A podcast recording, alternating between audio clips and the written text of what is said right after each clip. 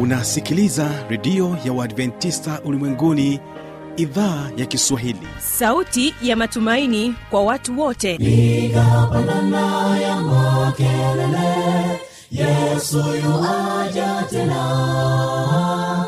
Ipata sauti imba sana yesu yuaja tena.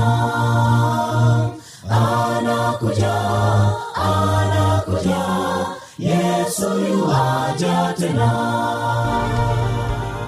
Hii ni sauti ya matumaini kwa watu wote. Inayokujia kupitia redio ya uadventista ulimwenguni awr toka kila kona ya dunia tunasikia vita njaa maafa. Hivyo washiria marejeo ya mwokozi. Piga panda ewe mlinzi yesu yuwaja tena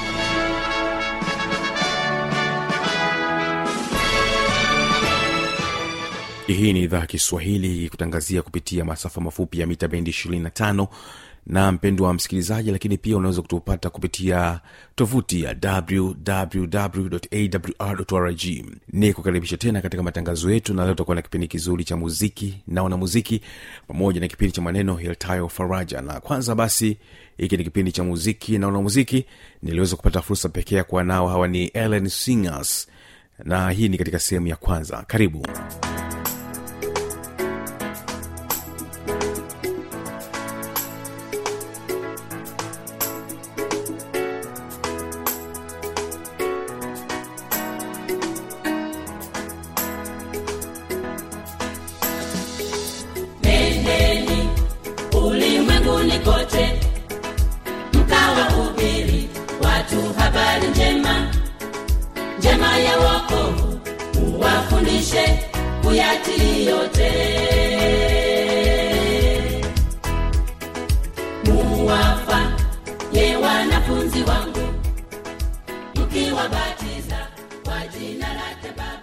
mpendwa msikilizaji karibu tena katika kipindi cha muziki naona muziki na leo nimeweza kupata fursa pekee ya kuwa na kikundi hiki cha uimbaji cha ellen singer. Wataeleza vizuri wao uh, historia yao na jinsi wanavyofanya kazi ya bwana katika siku ya leo. Mimi ni fanuel tanda na hapa tutaanza kwanza tuweze kuwafahamu kwamba ellen singer walianzajianzaje na mpaka hapa ulipofikia. Karibu sana mama utaweza kujitambulisha jina lako. Asante kwa majina anaitwa ellen isaya irigo. Uh, ellen singers ni kikundi cha familia na tulianza kama wainjilisti. Baada ya kumpoteza mama yetu mzazi tuliumia lakini pamoja na maumivu tukatumia msiba kuwa kama fursa. Maana zile rambirambi zilizotolewa wakati wa msiba tulizitumia kununua bibilia na vitabu vya nyimbo na tukaenda katika eneo ambalo alikuwa anaishi mama yetu ambao mama yetu alikuwa anaitwa ellen. Alibatizwa akiwa mtu mzima kwa hiyo akachagua hili jina la ellen. Uh, na yeye akawa anapenda kufanya kazi ya uinjilisti. Alikuwa anaenda nyumba kwa nyumba kufanya kazi ya mungu lakini pia alikuwa anapenda kuwapokea wachungaji katika nyumba yake na kuwatunza wakati wa mikutano mbalimbali ya kanisa. Bwana nitakwenda popote niko hapa nitume. Kwa yesu niende. Nitume. Eh, niko tayari. Kwa mali na fedha. Hata na moyo wangu nikupe niko iende tayari. Bwana nitakwenda. Popote niko hapa nitume. Kwa yesu niende. Nitume. Eh, niende. Niko tayari. Kwa mali na fedha. Hata na moyo wangu nikupe. Injili iende. Nitume. Kwa hiyo tulipoandaa hizi bibilia tulipeleka katika eneo ambalo mama yetu alikokuwa anaishi.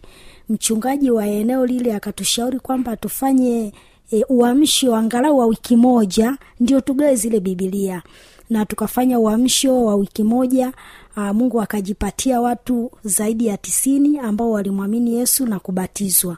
Kwao tukawagawia zile bibilia na vitabu vya nyimbo na vitabu vya sabato ya kweli. Na katika wakati huu tulikuwa tunafanya kazi kama wainjilisti. Na baada ya hapo wakavutiwa na ile huduma wakatuomba turudi tena mwaka wa pili ambapo katika mwaka wa pili tulivyofika tulifanya effort ya wiki tatu ambapo walibatizwa watu zaidi ya mia mbili. Na baada ya hapo tukaona kwamba huduma yetu inahitaji nyimbo. Tunapofanya tunaalika kwaya waje kutusapoti kwa njia ya nyimbo.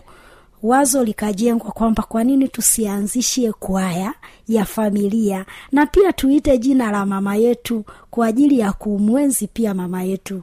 Na ndiyo mahali ulikuwa mwanzo wa kuanza ikwaya na tulianza kazi yetu ya uinjilisti ilikuwa ni mwaka uh, elfu mbili na kumi na tatu. Asante. Asante sana. Uh, tutaendelea pia bado kuendelea kusikiliza historia hii ya ellen singer jinsi wanavyofanya kazi na jinsi walivyoanza. Karibu hapa asante sana fanuel. Kwa kweli mwenzangu amesema taarifa ambayo ni sahihi kabisa katika historia ya kikundi. Lakini labda cha kuongezea ni kwamba baada ya kuwa sasa tumeanza tumefanya ule uamsho tuliketi tukaona kuna haja ya kuendelea maana yale mavuno hayakuwa ya kawaida. Kwa hiyo na kanisa mahalia likasema sasa wiki moja mmebatiza watu tisini na nane mnaonaje tufanye na mwakani? Wakati huo tulikuwa tunaona pia hitaji la huduma ya uimbaji. Kwa hiyo tukaona kama familia sasa tuketi tufikirie swala la kuingiza uimbaji katikati ya huduma ya uinjilisti ili pia kuokoa gharama wakati tunaendelea na uinjilisti. Kwa hiyo tumekuwa tukiimba pia lakini hapo hapo tunafanya huduma ya kuhubiri effort ya wiki mbili tatu kila mwaka lazima tuwe na mahubiri ambayo tunayadhamini. Kwa hiyo tumefanya kwa muda mrefu eh, huu e, ni mwaka wa tisa. Mwakani tunafikisha miaka kumi. Lakini tumekwenda geita. Ukienda geita pale kuna kanisa linaitwa yerusalemu limezaliwa na Ellen evangelistic singers. Alafu kuna kundi la bwawane pale geita limezaliwa na programu hizi za Ellen evangelistic singers.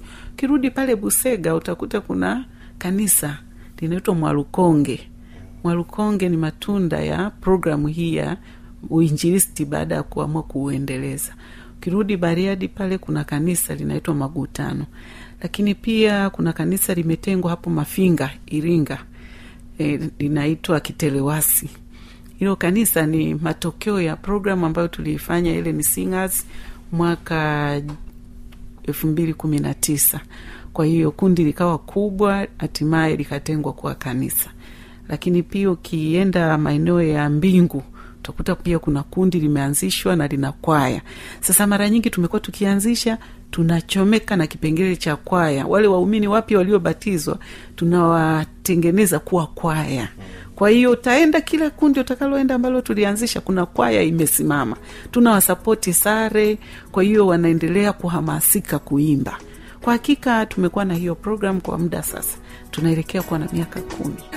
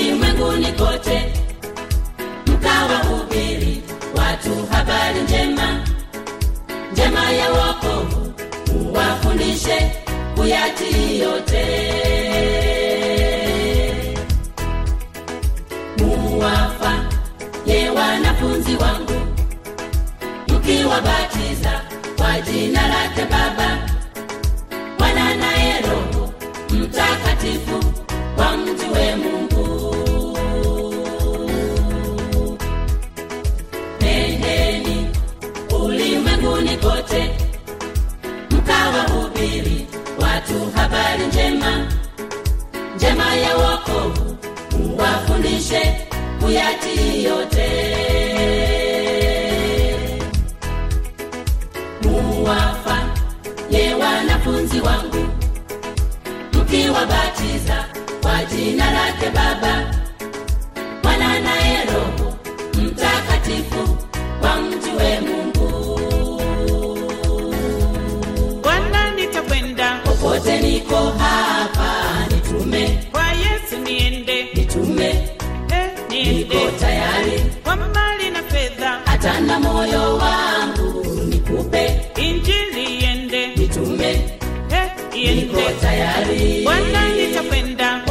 nitume, niko hapa nitume, kwa Yesu niende, nitume. Eh, niende, niko tayari. Kwa mali na fedha, hata na moyo wangu nikupe, injili iende, nitume. Eh, niko tayari.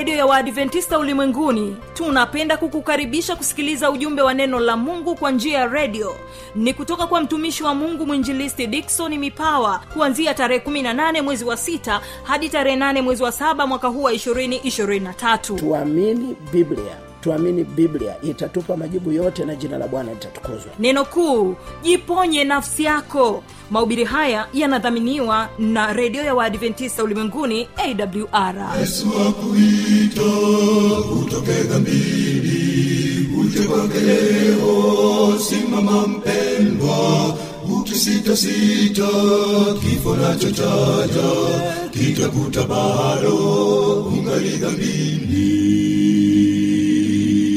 na mpendwa msikilizaji asante kwa kuwa nasi na nikukumbusha kwamba unaweza ukasikiliza matangazo yetu kupitia redio shirika rock fm kutoka jijini mbeya pamoja na morning redio kutoka jijini dar es salaam.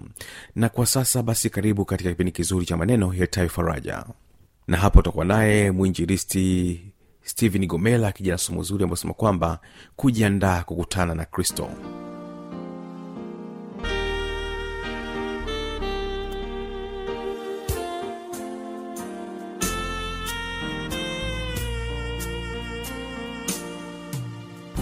vitu vingi.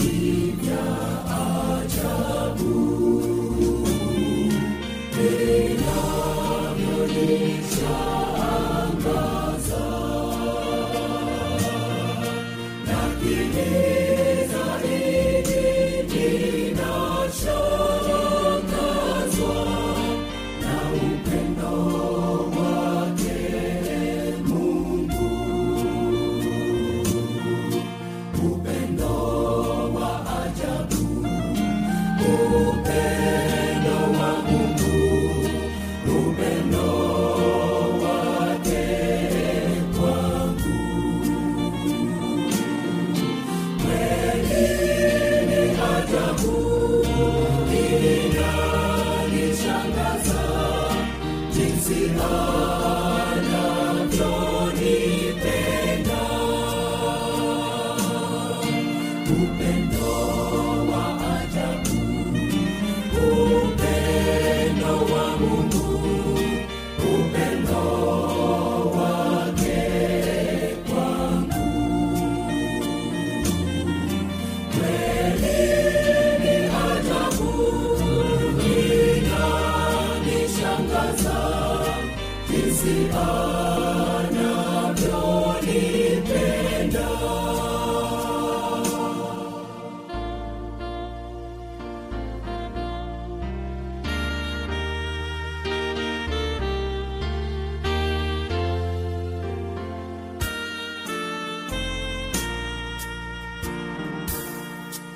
Amen.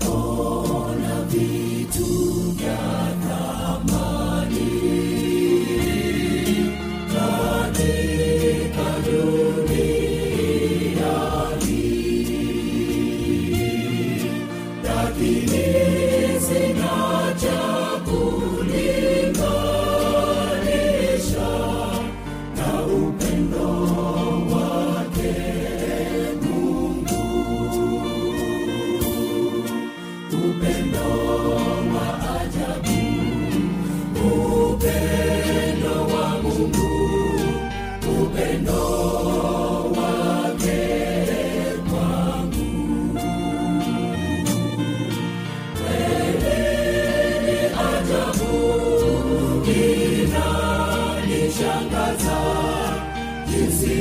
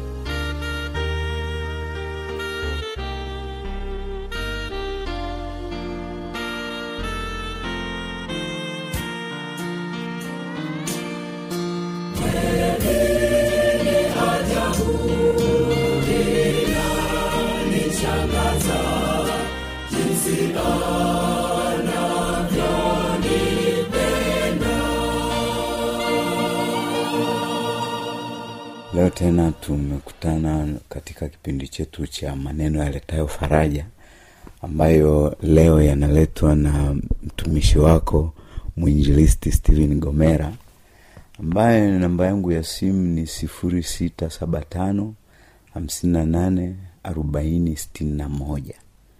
Kama utakuwa na swali lolote au e, hujaelewa mahali fulani ukiwasiliana kwa namba hiyo utanipata na bwana atakubariki sana. sifuri sita saba tano hamsini na nane arobaini sitini na moja.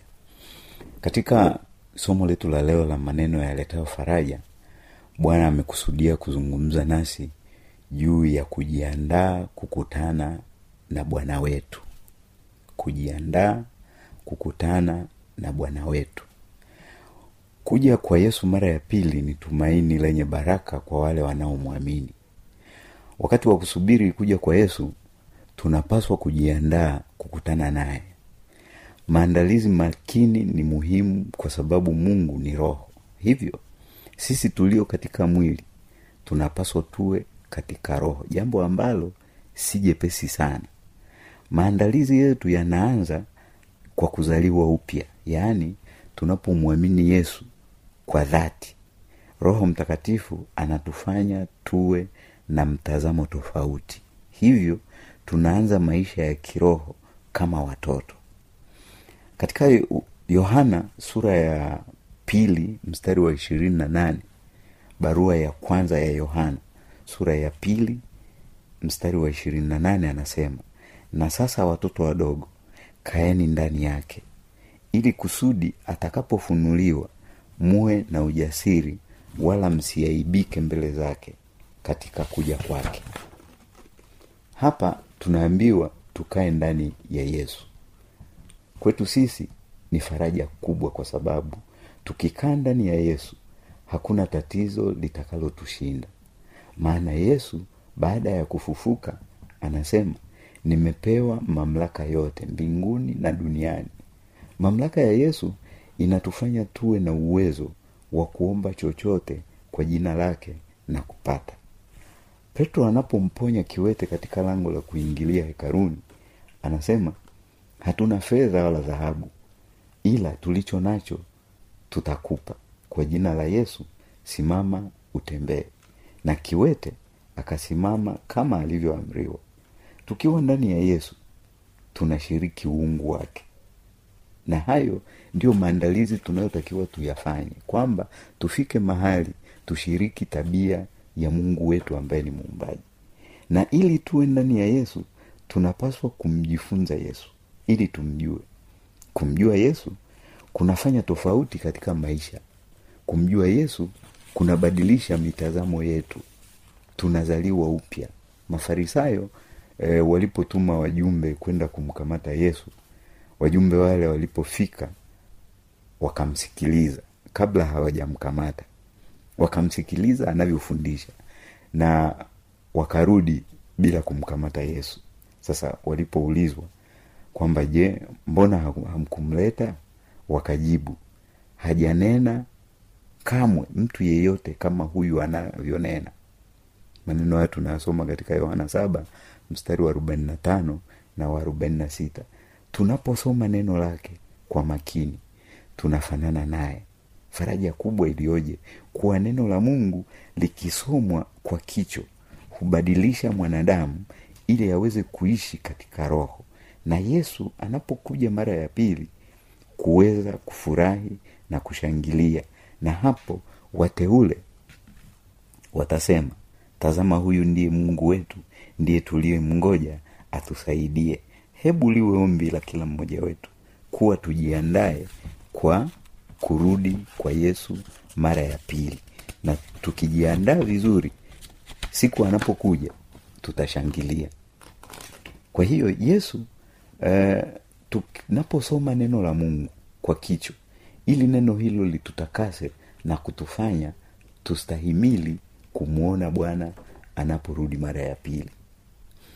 Yesu katika ombi lake kuu kwa ajili yetu anaomba akisema uwatakase kwa ile kweli neno lako ndio ukweli yohana mstari wa yohana katika fungu letu kuu ile tulilosoma yohana wa kwanza mbili mstari wa ishirini na nane anasema na watoto wadogo akiwa na maana wale walioamua kumfuata yesu waliomwamini. Hao ni watoto katika ulimwengu wa roho. Wamezaliwa upya. Hivyo basi kama ilivyo katika mwili watoto wanapaswa kulishwa ili wakue. Pia katika roho watoto hao waliozaliwa upya wanapaswa kula chakula cha roho yaani neno la mungu ili wakuwe kiroho ili waweze kusimama siku ya kufunuliwa kwake yesu yaani siku ya kuja kwa yesu mara ya pili. Maandalizi ya kukutana na yesu ni muhimu kwa sababu wanadamu watakuwa makundi mawili.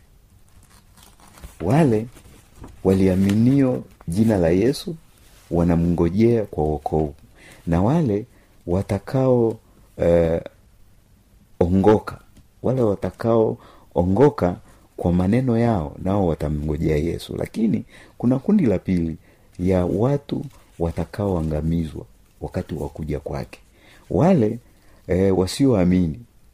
E, nabii yohana anapofunuliwa siku ya kuja kwa yesu anasema wale ambao hawakutubia makosa yao mbingu zitakapokunjwa kama karatasi watu wakubwa wa dunia watu matajiri pamoja na maskini watumwa na walio huru watakimbia na kuiambia milima na miamba tuangukieni mtufiche tusione uso wake yeye aketie kwenye kiti cha mamlaka na hasira ya mwana kondoo ufunuo sita mstari wa mpaka aliyeitwa mwanakondoo sasa ataketi kwenye kiti cha ufalme wa mungu wetu. Tuwe wanafunzi wa yesu daima ili tumjue na kushika neno lake. Ili ajapo atukute tuko tayari. Tayari kwa ajili ya kumpokea na tayari kwa ajili ya kufanya kile ambacho mungu wetu ametuandalia yaani kuingia katika ufalme wa mungu. Haidhuru kuwa wewe ni mwenye dhambi kiasi gani. Ukitubu na kuendelea kulisoma neno la mungu utakubaliwa naye. Tupate ombi. Takatifu mungu wetu wa mbinguni. Tunakuomba utujalie nia ya kujiandaa kuonana na bwana wetu. Unapokuja tupe uwezo wa kulisoma neno lako ili litubadilishe kwani tunaomba kwa jina la yesu aliye bwana na mwokozi wetu. Amina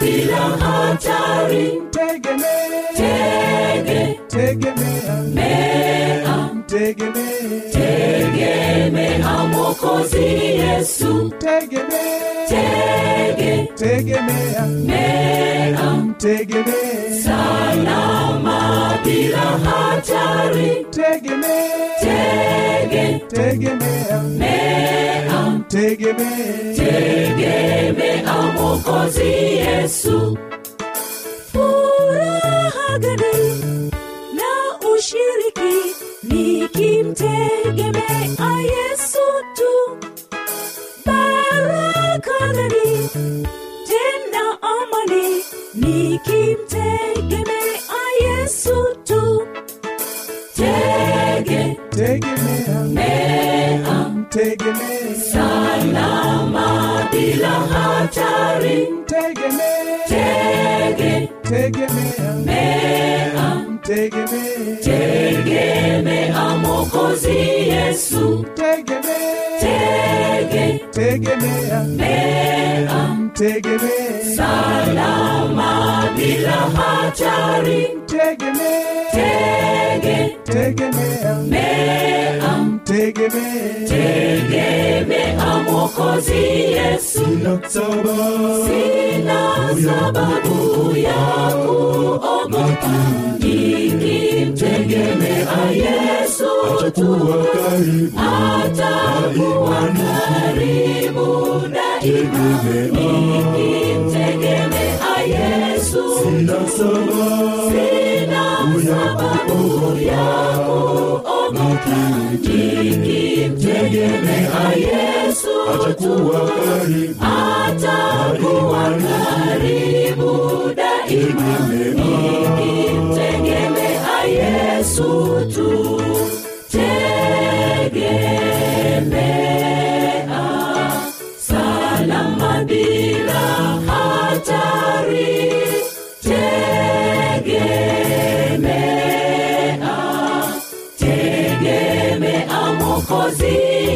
yesu